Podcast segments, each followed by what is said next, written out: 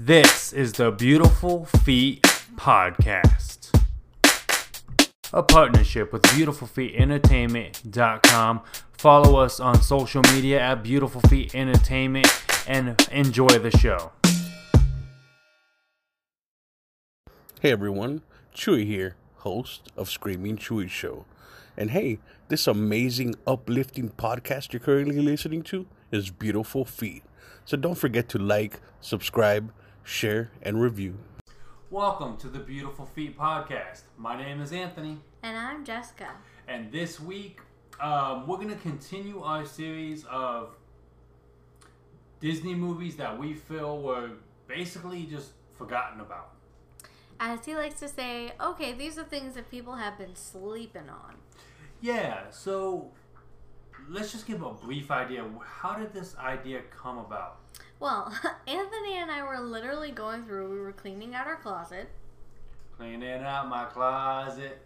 and we were talking about movies because we have Disney Plus and we love Disney Plus, but we hadn't really been exploring all the nuances of what Disney Plus has to offer because there's a lot of things like there's the nostalgia factor, there's there's things from like the very beginning of Disney to recent things. And, and, and, part of the reason was we were so invested on other TV shows that we were watching on Netflix and Hulu. We had Disney Plus for a solid six, seven months and touched it twice. Because we've had Disney Plus since day one, like since the day it came out. And we finally sat back and we're like, yo, we're going to look through Disney Plus. And we just kind of took inventory of like, I remember this movie, I remember that movie. It's been a while since I've seen it. And we mentally started making. Um, oh, I know what happened. We found the movie. Uh, Princess and the Frog. we found Princess and the Frog, which we reviewed a couple weeks back, but um, but we actually talked. To, we found this week's movie before we reveal what reveal what that movie was, and we're like, "Yo, this movie kind of got slept on because of Frozen." Yeah, and I am a huge Frozen fan, so um, there is that. I Yeah. admit that Frozen just kind of came in and stole the thunder because you know. So what we decided to do is we said, you know what, we're gonna kind of find those Disney movies that basically got slept on, um, and we're just gonna talk about them. We're gonna watch them ahead of time. We're gonna talk about the movie. If we learn something from the movie, great. We'll talk about that. If it's purely entertainment, great. We'll mention that too. So, what is this week's movie? This week's movie is Big Hero 6. Yes. I saw this movie. Did you see this movie in theaters? Oh, that's an excellent question, and I don't know if I did. See, but I have, did. I have seen it before. I saw this movie with the Whites. Oh, oh, that's adorable. And I'm not talking about Travis and Shelby. I'm talking about Travis and his mom. oh, even more Uh, cute. I know, right? I don't know if Shelby was in the picture at the time. That's not important. She might have been there. If you were, I'm sorry. Uh, um, and we went to the movies, and I enjoyed it. Now, my thing, we're, we're not talking about the movie just yet. This is not a. We're not even gonna do spoilers because it's been out for so long. If you haven't seen it, watch it. It's on Disney Plus. Um, So at this point, if you have not seen Big Hero 6 and you would still like to without spoilers, press pause, watch it, come back. Yes, please come back. Uh, we're lonely. Um, but no, I actually had to leave the theater a little early because I truly had to go to the bathroom so bad I couldn't wait. I missed the very ending.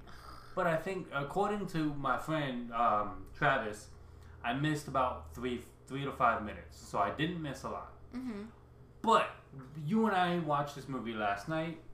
Um, We had our very first candlelight movie night. Okay, thumbs we have that. to explain what the candlelight movie light is going to be. Okay, so where we were at, we came home and we were like, you know what? We feel like we just need to light some candles. Like that was the vibe we were getting right oh, now. well, there wasn't just a vibe. There was something else going on. Yeah. We live in a small apartment with two cats. Uh, we were at my family's um, my parents' house celebrating a birthday in the family. We get home and we're like, okay, cool. There's a little bit of a smell in here. So we emptied out the cat box, put fresh litter in, and we were like, we're just gonna use some we, candles. we, we looked, just yeah. We get put some everything candles down. all copacetic here. We had our computer set up because for some reason Disney Plus will not go onto our TV, but that's okay. Different subject for a different day. Um, we went ahead and like basically we we we saw the TV, uh, sorry, the computer with the with the candles kind of next to it. The lights were completely off, and we're like, "Yo, Cause and there was candlelight. literally like a dust storm warning out where we were, so it's all like dark and Gloomy. windy. yeah." So a little bit a, of rain, not a lot of rain, but We- it was it was that ambiance of like it's nice to have some candles. we had a candlelight candlelight movie night. candlelight movie night, our very first. it- I- it's gonna be a thing in our house, not a weekly thing because I think we'll get bored of that really quick. Uh, but a thing, and um, so back into the episode. We watched Big Hero Six. What are your uh, just the initial thoughts? What are your initial thoughts of Big Hero Six? Okay, he can tell you that like I loved Baymax. I loved Baymax specifically when he was like powering down. And for those of you who don't know, Baymax is this like healthcare little robot thing, and he's got Man, a very yeah he's he's a very huggable robot. He's there's more of him to love, but as he starts to uh, power down, he he was getting a little deflated and um yeah. basically he acts kind of drunk because he, he's running out of juice. He does he slurs his words. He doesn't speak full sentences. He's So- bumping into stuff. there there's a moment where he's literally holding their cat and just going hairy baby It's hilarious. I don't know, but anyway, my initial thoughts of the movie. I like it. I think it's solid. I think it's a fun movie just to sit back and watch. Um, it's interesting because it's it's this way to tell a story that pick you know Pixar and Disney have kind of done before, but it's a it's it's a fun little twist on a superhero tale, which is kind of cool. well and we see that the architecture the background i really was like okay i love this it's San Fransokyo but for those of you who have been to either san francisco or tokyo you can see that they have just really combined these elements so well like i've had the privilege to go to san francisco before and as we're watching the movie in the background i'm like wow like that that really looks like okay San san Francisco. francisco Yeah. So let's get into the plot. Okay, so Big Hero 6, Hiro is a 14 year old boy who has finished high school already, so let that sink in. Yeah, what are you doing with your life? Um, he is like, Like he's already trying to. He wasn't initially trying to go to college, but his older brother was like, "Dude, I go to this school and I work with robotics and I, I get to build stuff. You should definitely come along." And they, he dupes his younger brother to go. The older brother's name's Tadashi. mhm. Um, I'm trying to remember names because last time we did a review, I felt like I did horribly bad because I couldn't remember anybody's name, and I couldn't. I mean, we just watched the movie too. It was kind of sad. Anyway, so Tadashi was like, "Hey, I took him to the school." And at first, Hiro was like, "Dude, this school look it's it. What did he call it? The nerd school? yeah. Nerd school." And he was like, he just wasn't feeling it. But he walked in the building, he saw everyone's experiments and what they were building and what they were doing. Because they're all working on these really cool projects. Yeah. So they're all working on it together. Oh, or not together, but they all got their different projects. Hiro leaves and he's like, I've got to go to the school. Again, 14 years old. And this college, they didn't really call it a college. They called it a, uh, I think it's like an Institute of Technology Yeah. or University for Technology, The- something like the, that. The owner or the like president of this this school. Mr. Krei. No. No? What was the owner's name? Mr. Callahan? Callahan. Thank you. Callahan. Callahan. um, he meets Hiro and he goes, "Look, we don't have an age requirement. If you're smart enough to get into the school, you're smart enough to be here. I don't care about age." Well, because they were having a like a technological fair, and so Tadashi was like, "If you enter something in this, you're gonna catch." Um, the eyes of not only the school but so many other people. So that'll be like his way to get in. So because we know that Hiro likes to fight with robots, he creates microbots. These things are awesome, okay? Microbots, they're these small, like, little pieces, right? That are maybe an inch big. They're mm-hmm. tiny. But he comes in with like four or five trash cans full. Like recycle bins. Recycle full. bins. Like the things you put at the end of your street to get picked up, at, you know, throughout the week. Um, he puts those out. He puts a headband on, and he basically creates it to where because they use nanotechnology, so whatever he thinks, they do. And he was he was like, look, we could he he displayed that we could use this to build buildings. We could use this to tra- uh, for transportation. We could use this for. Um, I mean, he came up. He's like anything you can think of. These things can do. Um, and of course, being 14, he's not good at public speaking, but because he's confident in his work uh, and in these microbots, he put on a great uh, performance because everyone who does public speaking knows there's a there's a there's a performance going on.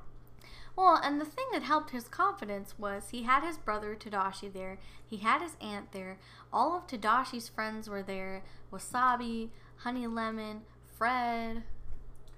Yeah, everyone has a nickname except for Fred, because Fred.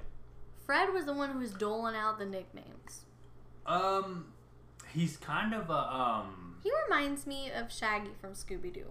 See, he reminds me of uh, dude, what's his name? From the Goofy movie, the guy who makes the Leaning Tower of Pizza. Yes. Okay.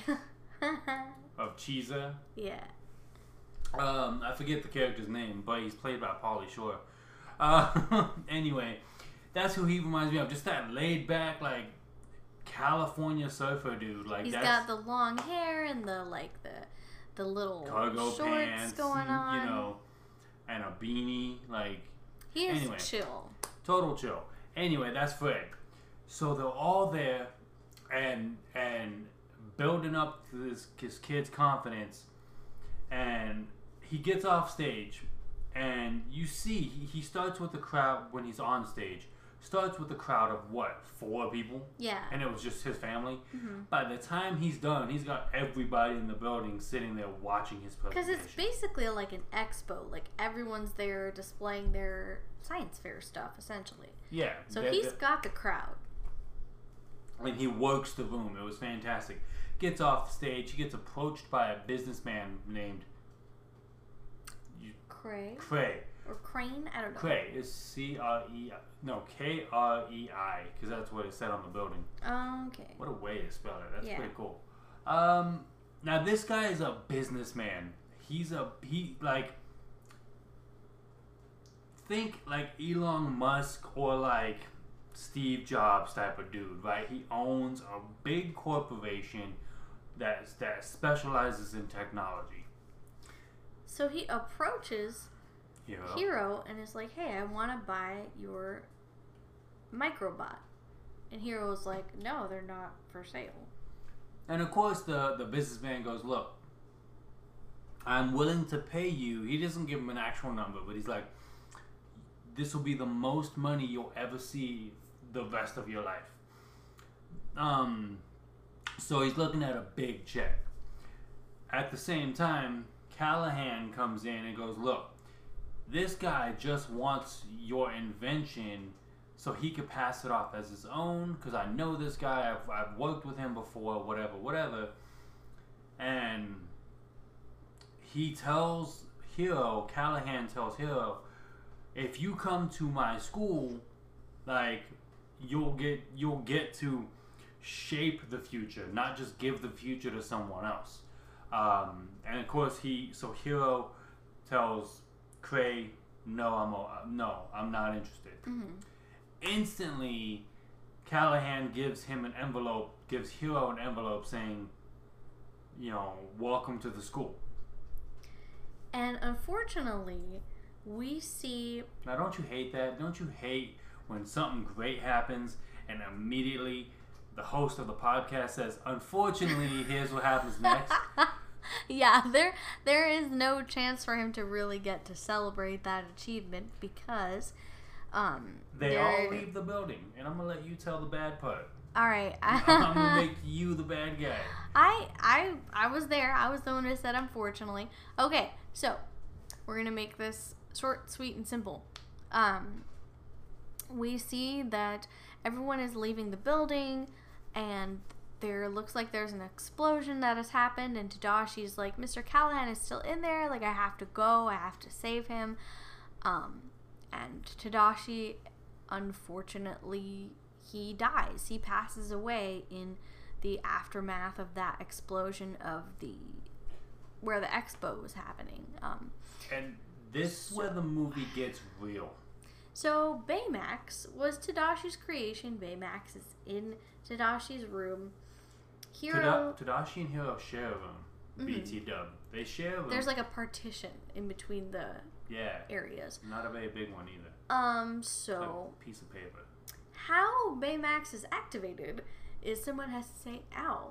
So You you have to show some level of distress. I don't know if you have to say the exact word "ow," um, but if you get hurt or anything like that, and you show some kind of verbal distress, he's automatically activated. So Baymax becomes a part of Hiro's life, and obviously we see like his aunt and his friends, like they're his aunt's making food for him. His friends, like Tadashi's friends, are like, "Hey, we miss seeing you." At this point, it has been a few weeks since classes have started, and his aunt's like, "Like you really should think about going into school. It's not too late." I mean, this kid is going through a major depression. He's going through grieving to the utmost degree. Because he's already lost his parents when he was three years old, and the Yeah. movie doesn't elaborate really any further than that how they And um, met their demise. I love the fact, though, that in the short time that you meet Tadashi, you see how much he loved Hiro. hmm Because he's probably been the one looking after Hiro for most of his life, right? Yeah, they have the aunt there, but the aunt runs a small business. hmm Like, she, she runs a bakery. Bakeries are hard work. So, she probably works long hours and, you know, she gives them a roof over their head and food. But, but Hiro's support system has always been Tadashi. hmm So in the end, they, I mean, it's literally about 15 minutes, maybe, and that's stretching it, that they're on screen together. Um, but you get this sense of the bond that they have. And so for that bit to be torn away, Hiro is like, he's broken, right? He, he's like, I can't. Um, but with Baymax jumping in the picture, um, Oh, they also find to um, they also find Hiro's microbot, and one, Baymax. one, mi- one tiny microbot. Baymax is like, well, your microbot is trying to find the others, and he literally runs away out into the street. So And this is how he breaks out of this depression because he's being, Hiro is being forced to chase after Baymax because Baymax is just walking into traffic because he's a machine. He doesn't understand that these are cars trying to, you know, that are going to hit him and whatever. Probably wouldn't hurt him at all, but the driver would probably fly. Anyway, um, so they find a warehouse where they find, they sneak in, they find a whole bunch of the microbots. I, I'm talking about to thousands of them. we're talking about like Hundreds. Hiro had four trash cans full or four recycle bins Mhm. full. This warehouse had hundreds of trash cans and recycle bins just full. rows and rows of these bins. Yeah, you can't even see the end of them. It's so many. And then they get attacked by a man in a mask. What in a kabuki. Mask. Thank you. A kabuki mask. Using this technology as a weapon, right? So he's using it to, to again, to for transportation. He's using them as weapons. He's using them for multitude of different things. They narrowly escape. And I'm trying to remember how did he how did Hiro reconnect with the friends? Um. Did his was he just like Oh, hey guys? Bay- and- Baymax had called his friends. Oh, because Remember? Baymax was like, "Hey, you're going through it." So Baymax has the technology to like scan and look for injury, and he noticed that when he scanned Hiro, he noticed that um, Hiro was going through mental distress, mental and emotional distress. In Other words, he's going through a depression. So Baymax does some research because he's he's able to do that. He researches and goes, okay, the best ways to deal with depression, have people close to you. I mean, I mean, come on, have people close to you and get out and do something, right? So, um, I think there was another one, but those are the two that they focus on. So he instantly messages um, the people at this school, right? And we're going to talk about them in a moment. Um, and they, they basically come by his side, right? hmm And this is also like around the same time where we find out that cool, laid back Fred actually has like a legit mansion, and He's a, his. Let me. I stand corrected. His parents are multimillionaires. He's a college kid. He ain't got nothing. yeah. So that's kind of when Hiro was like, okay, we were all Tadashi's friends. We need to stand up and do what's right and work together. So they create kind of this little super squad and they get suits and everything. And And here's what I loved, right? So all of these guys go to this technology-based school. Um, one of the girls was like making a super fast bicycle uh, that was like magnet suspended. It was super cool. None, none of the pieces actually connected together. They like were magnets that like so you could take the wheels off and like soup. She turned that into her suit. Your favorite character was Honey Lemon! Honey Lemon. What was not what was her superpower, but what was she making before the superpowers? So we see that she she made this there's like a sphere, right? And then she puts like a chemical compound on it and it just like dissolves the sphere. Yeah, they made it disappear. So, So she does a lot of things where she's going to be taking chemicals, combining them, creating them into new things, working on altering compounds. yeah, so that's what she does, and then we have Wasabi. Wasabi was using lasers that would uh, be used to like cut different items, right? So I think he demonstrated with like There's an apple and An it's apple, like what it razor thin slices of apple. and he's using it with lasers. So they take these lasers and they make a suit where he can kind of project the lasers from his hands and use them, you know, as daggers and swords and stuff like that, which I thought was cool. Fred, they put in a lizard costume. Because he's really like, okay, this is He what loves- I want to be. I want to be kind of like Godzilla, you know. Yeah. Just and make me be he- this lizard guy. And he spits fire. Like I don't even know. They didn't explain how they got him to spit fire, Yeah, but they no. did. Uh, they loophole there. They did not te- tell us how he spits fire, but dude can when he's wearing the suit, obviously. So obviously, there's probably a mechanism within the suit. With you know, anyway. Um, so they kind of create this superhero team, and that's where you get the name Big Hero Six because there's Hero, um, and there's six of them all together. Mhm. So I don't, you know, simple as that. And they go after um, this man in the kabuki mask. Now, of course, the first time they go after him, they they established okay, he's using the mic- microbots technology. That means that he has the headband on. They're assuming the headband is in the mask. So they're like, if we get the mask, we get control of the microbots. That's all we got to do. yeah. There was no other planning than that.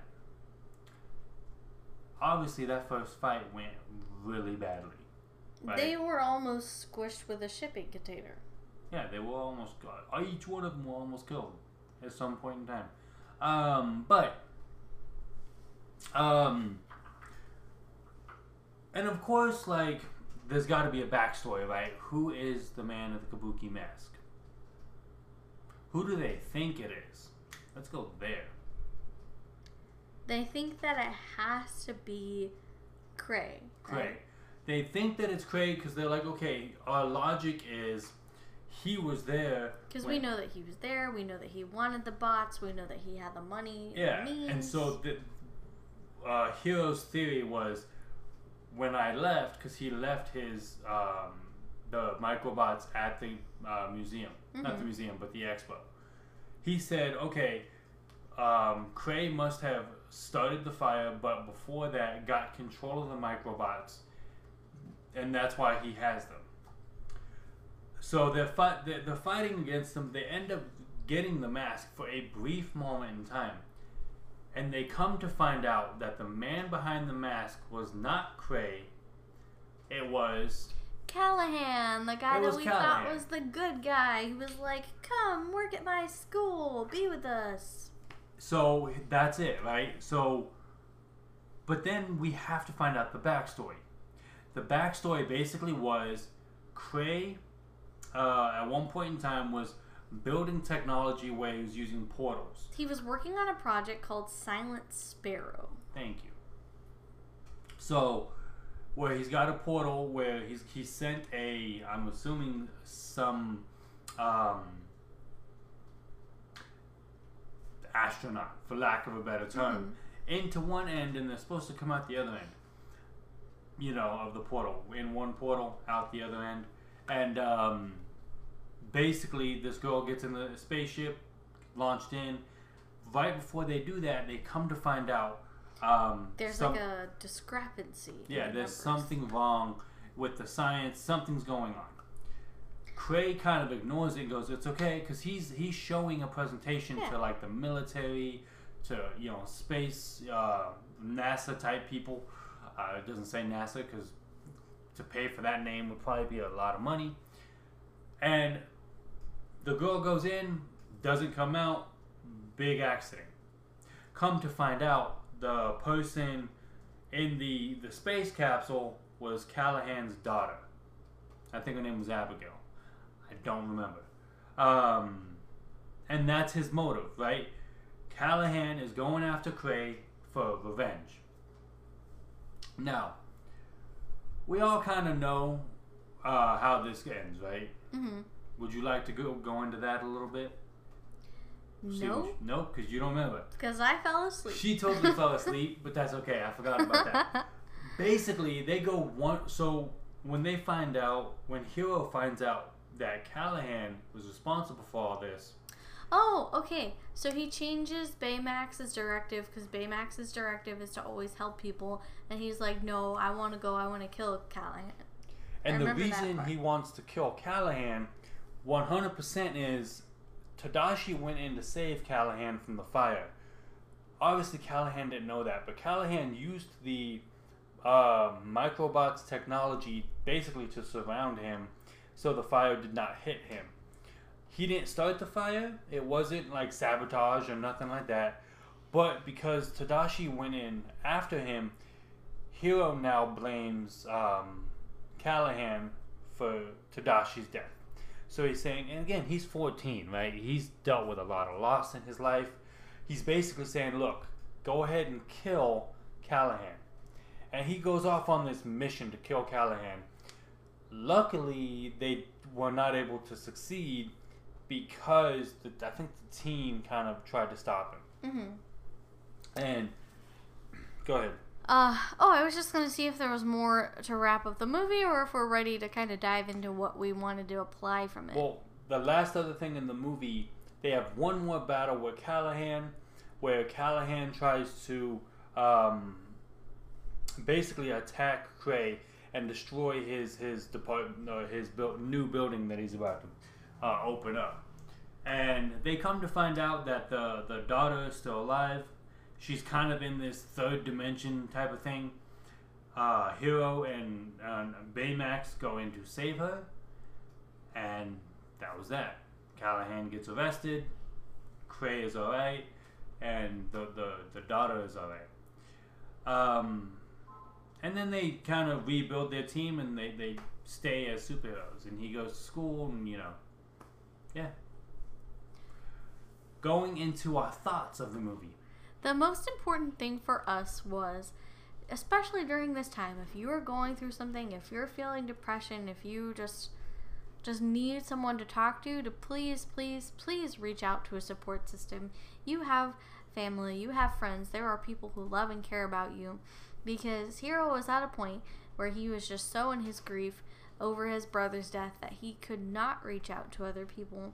So, like, if you know someone like that, it might be a little annoying, but like, check up on them. They need Well, it. and here's the thing: both you and I have a history of depression in our lives. we have definitely gone through moments where like I, I will tell him that I will not talk to my friends because I don't want to be a bother to them. And I'm always poking her with a stick, like, dude, they they care about you. And it's funny, so I have to like nudge you in those times, right? And you hate me for it.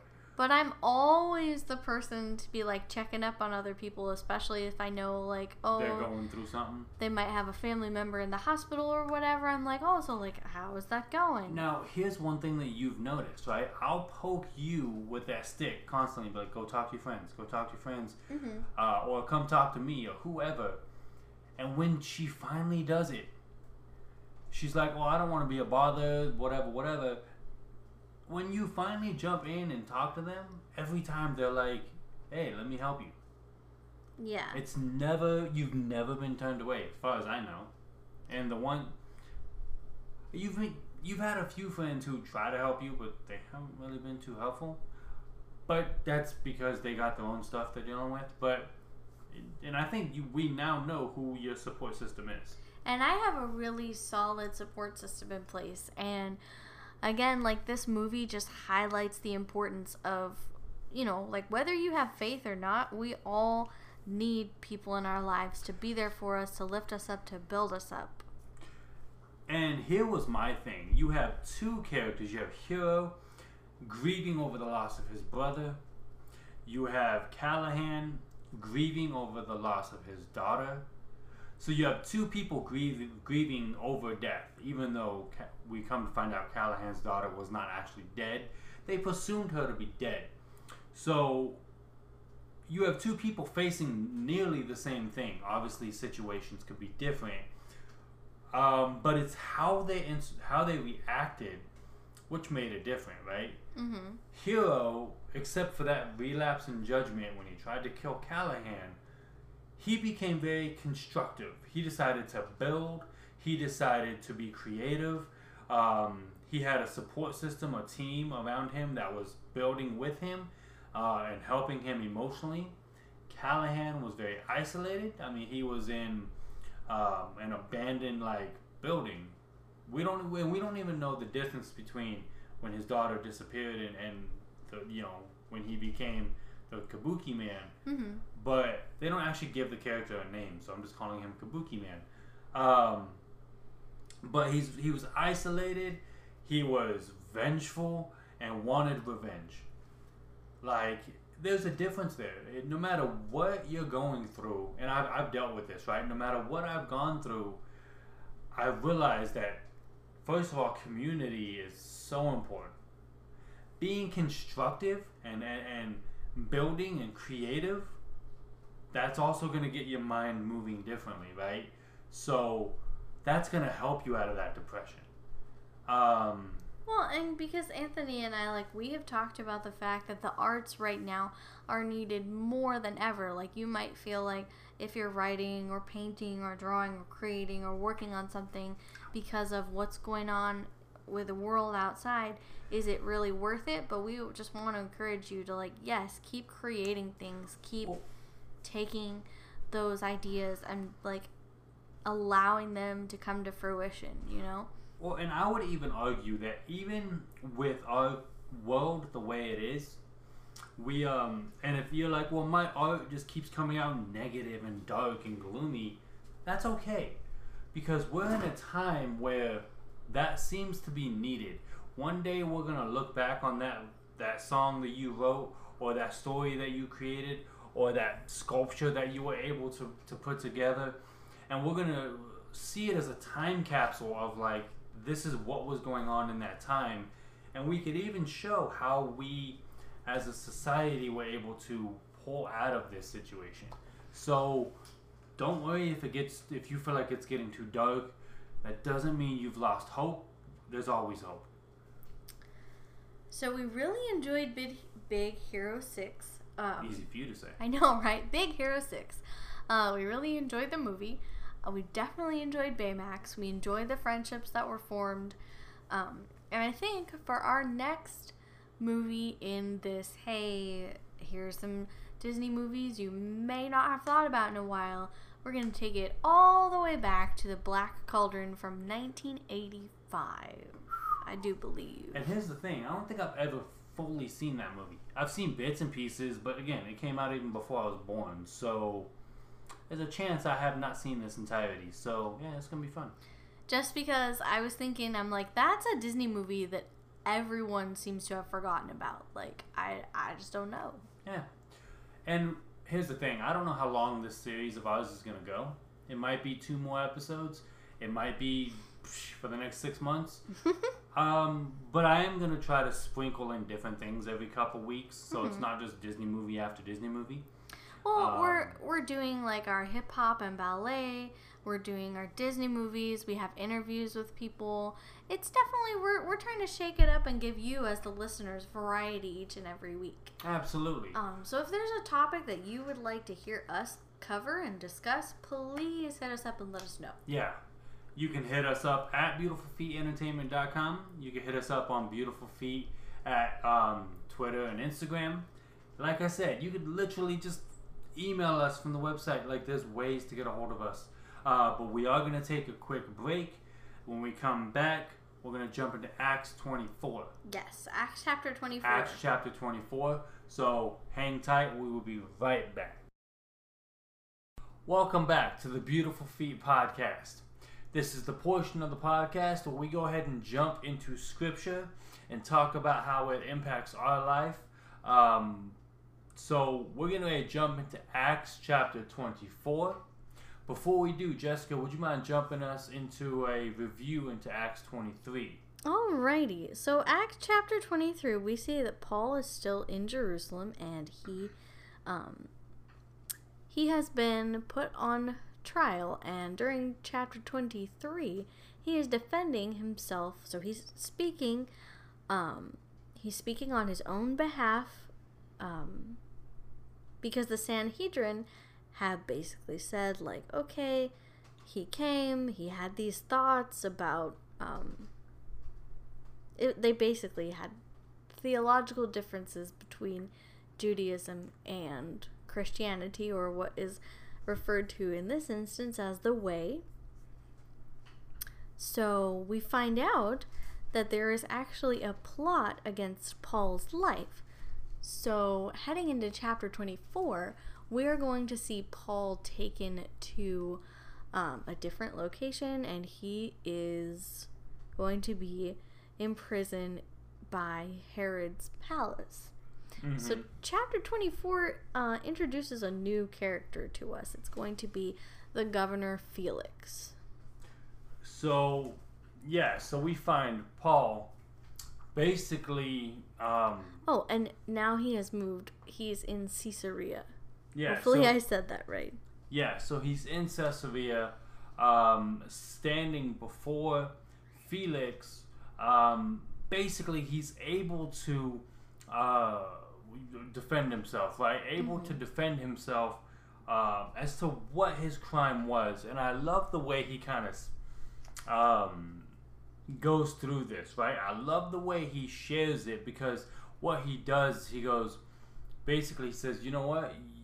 Speaking to Felix, speaking to the judge, basically says something to the effect of, here's the facts that they give you, but here's what happened. Uh, here's actually what happened, right? Like, would you actually mind reading uh, Paul's section? Let me see. Oh, yes. Let me know you. where you want me to start. We will go from verse 10 to, it looks like, to about 16. Alrighty, here. And when the governor had nodded to him to speak, Paul replied, Knowing that for many years you have been a judge over this nation, I cheerfully make my defense. You can verify that it is not more than twelve days since I went up to worship in Jerusalem, and they did not find me disputing with anyone or stirring up a crowd, either in the temple or in the synagogues or in the city. Neither can they prove to you what they now bring up against me. But this I confess to you that according to the way, which they call a sect, I worship the God our fathers. I worship the God of our fathers, believing everything laid down by the law and written in the prophets, having a hope in God, which these men themselves accept, that there will be a resurrection of both the just and the unjust. So let's go ahead and pause there for a moment. One thing I love that you're gonna notice, um, he did. He said, you know what? Yes, I was in this area. He does say, you know, I was there to worship, um, but he says, you know, I did not work up a crowd. There was no riot. There was nothing going on uh, that was illegal. Um, and the reason why I like that is one is he he directly uh, has a rebuttal for their initial argument was their initial argument was that he was causing chaos, he was causing a riot, and he says there's no signs of that. That never happened. Was I there? Absolutely. But he says I never once had a group of people uh, in any kind of riot or chaos whatsoever. Because we see that his accusers have come down in a group. They have the high priest Ananias, they have the elders, and they have basically a lawyer that's with them as well. Yeah, and so, and I love it because as he's speaking, uh, at least I got the sense that he's still being respectful. He's still being like courteous. He's not uh, being abrasive by any stretch of the means. So I think that works in his favor because essentially what the judge rules is that he puts uh, Paul on some level of house arrest, right? So he's still in prison, but he's able to have visitors. He's able to have people who care for him, um, take care of him, and support him. So because Felix does say toward the end of the chapter that, yes, like I do, I'm familiar with the way, so Paul is going to have some freedoms, and his friends are going to be able to come and take care of him. So, and that was, I mean, is there anything else from the chapter that we need to pinpoint before we kind of break down the verses that it, that we're looking into? Um, I just feel like it's kind of important to note um, that Paul, in all of these instances, is pretty much the only person that's speaking up on his defense. So, like, he has the deck stacked against him as far as there's a large segment of people who have been riled up, for lack of a better way to put it, to be like, no, like, we really, we're, we're demanding that Paul's life be up to us to deal with. Yeah. Um, and there was another thing that you had pinpointed or you had you had spoken about um, that you really wanted to, to address. Well i was just uh, again as we were preparing to get ready for this i was telling anthony that honestly what it comes down to is the fact that the sadducees like they don't believe in life after death. And paul's over here talking about like yes jesus was resurrected. So that's the main beef. That's the contention is that there is a major theological difference between the Sadducees and the people of the way. Yeah, so we have this difference, right? And that's the thing is when it comes to theological differences, that's really divisive because uh, both sides of that argument are going to take a heavy stand on what they mean. They're not willing to um, sway in any way. But Paul is saying again in his defense that like I believe in the law, I believe in the prophets, I believe in the God that they believe in. It's just like I also believe in Jesus uh, in addition to that. So yeah. he hasn't forsaken his roots in Judaism. And and that that's a that's a great position to be in because he understands the history of the different feasts that Jesus talks about, uh, the different um, the different levels of sacrifice that Jesus um, displayed within his ministry. Like Paul understands the the history of that, and so he's able to connect the uh, the Jewish traditions to Jesus' actions, um, which is makes for a great marriage because they they come from the same the same rules and regulations of the same God. Um, but there was one more thing you you had pointed out about the courts. Do you remember what that was? Oh, later on we did talk about the fact that um, Felix, again towards the end of the chapter, is like, okay, like we'll meet up, we'll talk a little bit, and it lays out like, okay, Felix is literally expecting Paul to bribe him so that he can get out of prison. Yeah. So this is why you see two two years goes by. And then we're in chapter 25, we're going to see Paul brought up against Felix's successor, Festus. Yeah, and and and that just goes to show that even in this time or in this culture bribery was something that was would be used to limit or or um, shorten a sentence because if you had money, if you had means, um, that was you know you would use those resources to get a lighter sentence. And do we see that in today's culture or in the past current culture that we live in? It happens all the time.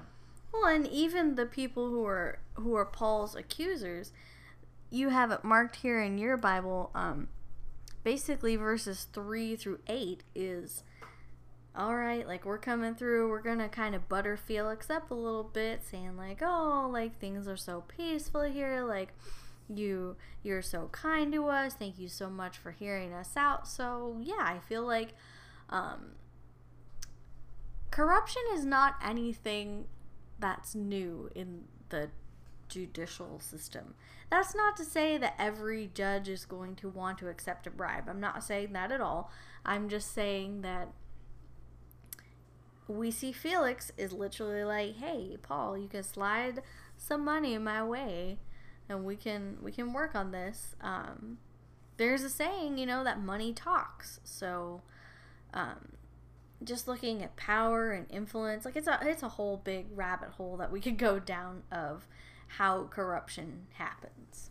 Yeah, um, and, and and obviously we could focus on that, and, and that wouldn't be a horrible subject to talk about. It would definitely be eye opening. Uh, but for this um, excuse me, for this chapter specifically, we wanted just to focus on the uh, on a few things, right? So, what were some of those things that we had uh, pinpointed out that we're going to focus on? Well, one thing that that just stood out to me was that obviously Paul has been in prison before, he's been put on trial before. It's always just Paul coming to speak on his defense, and then there's on the other side of the fence, there's like numerous people who are bringing these accusations against him. So I feel like that right there shows you that it's not just one man versus one man. It's like here's Paul and he's up against this crowd of naysayers. Yeah. Um and again, I just love the fact that when Paul comes to his own defense and he's able to speak on his own defense, one, he does not deny Jesus. He he basically he speaks on it and says, "Yes, I believe in Jesus." I follow Jesus, and that's what I was teaching on. But he's so respectful about it. He's not breaking the law. He's not breaking traditions because again, he knows the Jewish traditions. Uh, he does follow these traditions to, to you know throughout his life. So well, and he points that out too. He's like, hey, like I took my time. I had my week. I was ceremoniously clean when I was in the temple. So like I was adhering to your rules and regulations to be able to be there. And I think that's. So he was showing a reverence, a respect for this place. Exactly. Because, like, the temple, I don't know if we have. We have, like, a an equivalent. Um, but, like, the synagogue is kind of like your, your local church where you would go on a weekly basis, but the temple, like this was this was a special place for the Jewish nation. It Yeah. still is to this day. Like this is this this is an epicenter for their their way of life. Like if you're going to be in the temple, yes, they're like you you are going to be respectful and reverent. Like it is a privilege to be able to worship in that space. Yeah, and So Paul understood this. He was like, Yeah. "Okay, I'm I'm doing it." You so know? because he understood it and he understands the traditions, he followed that tradition. He said, "You know what? I'm going to do this correctly." Um, that way, when he comes to the courts, he's able to say, "Look, there was no crowds, there was no riots.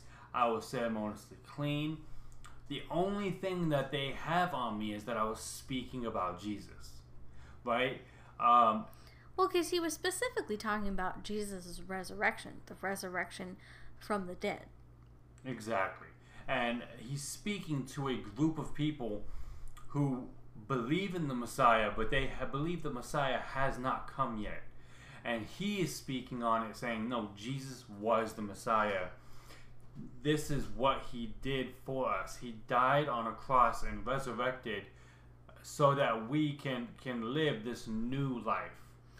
And, like, let's also remember that Jerusalem is literally the place where Jesus was welcomed in during Holy Week, that first Palm Sunday. Like, the crowds were, were cheering for him, and, like, they laid down their coats and palm branches, and, like, he had a wonderful reception.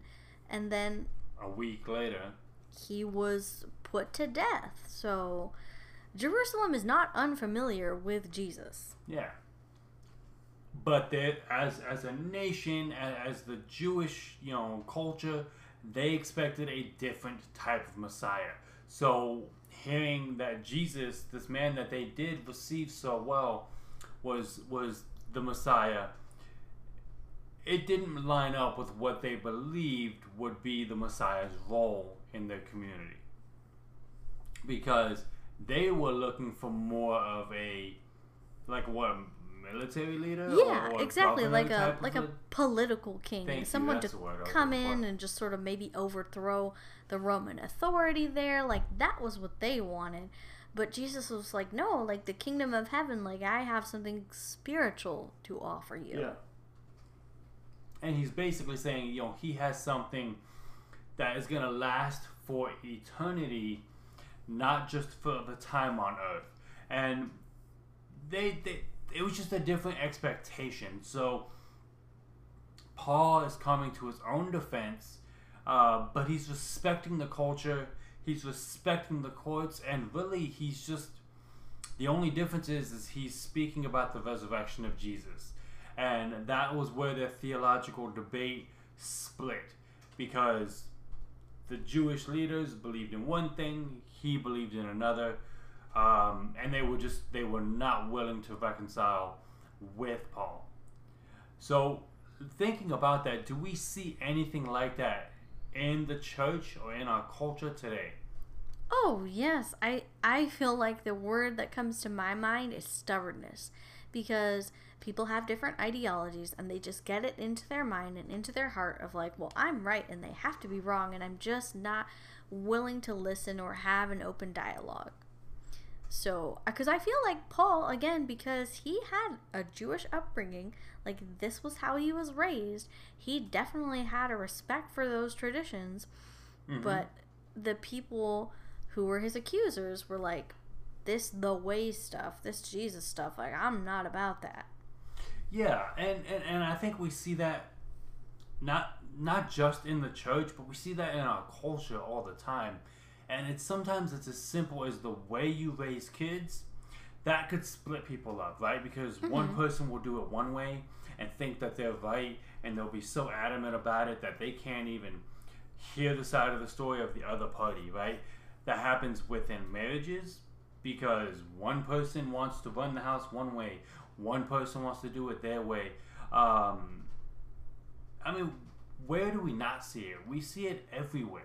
Well, I think the important thing for us to remember is as mature adults, we should be able to engage in a dialogue with people and be like, okay, we have two differing opinions, But that doesn't mean we can't get along with one another.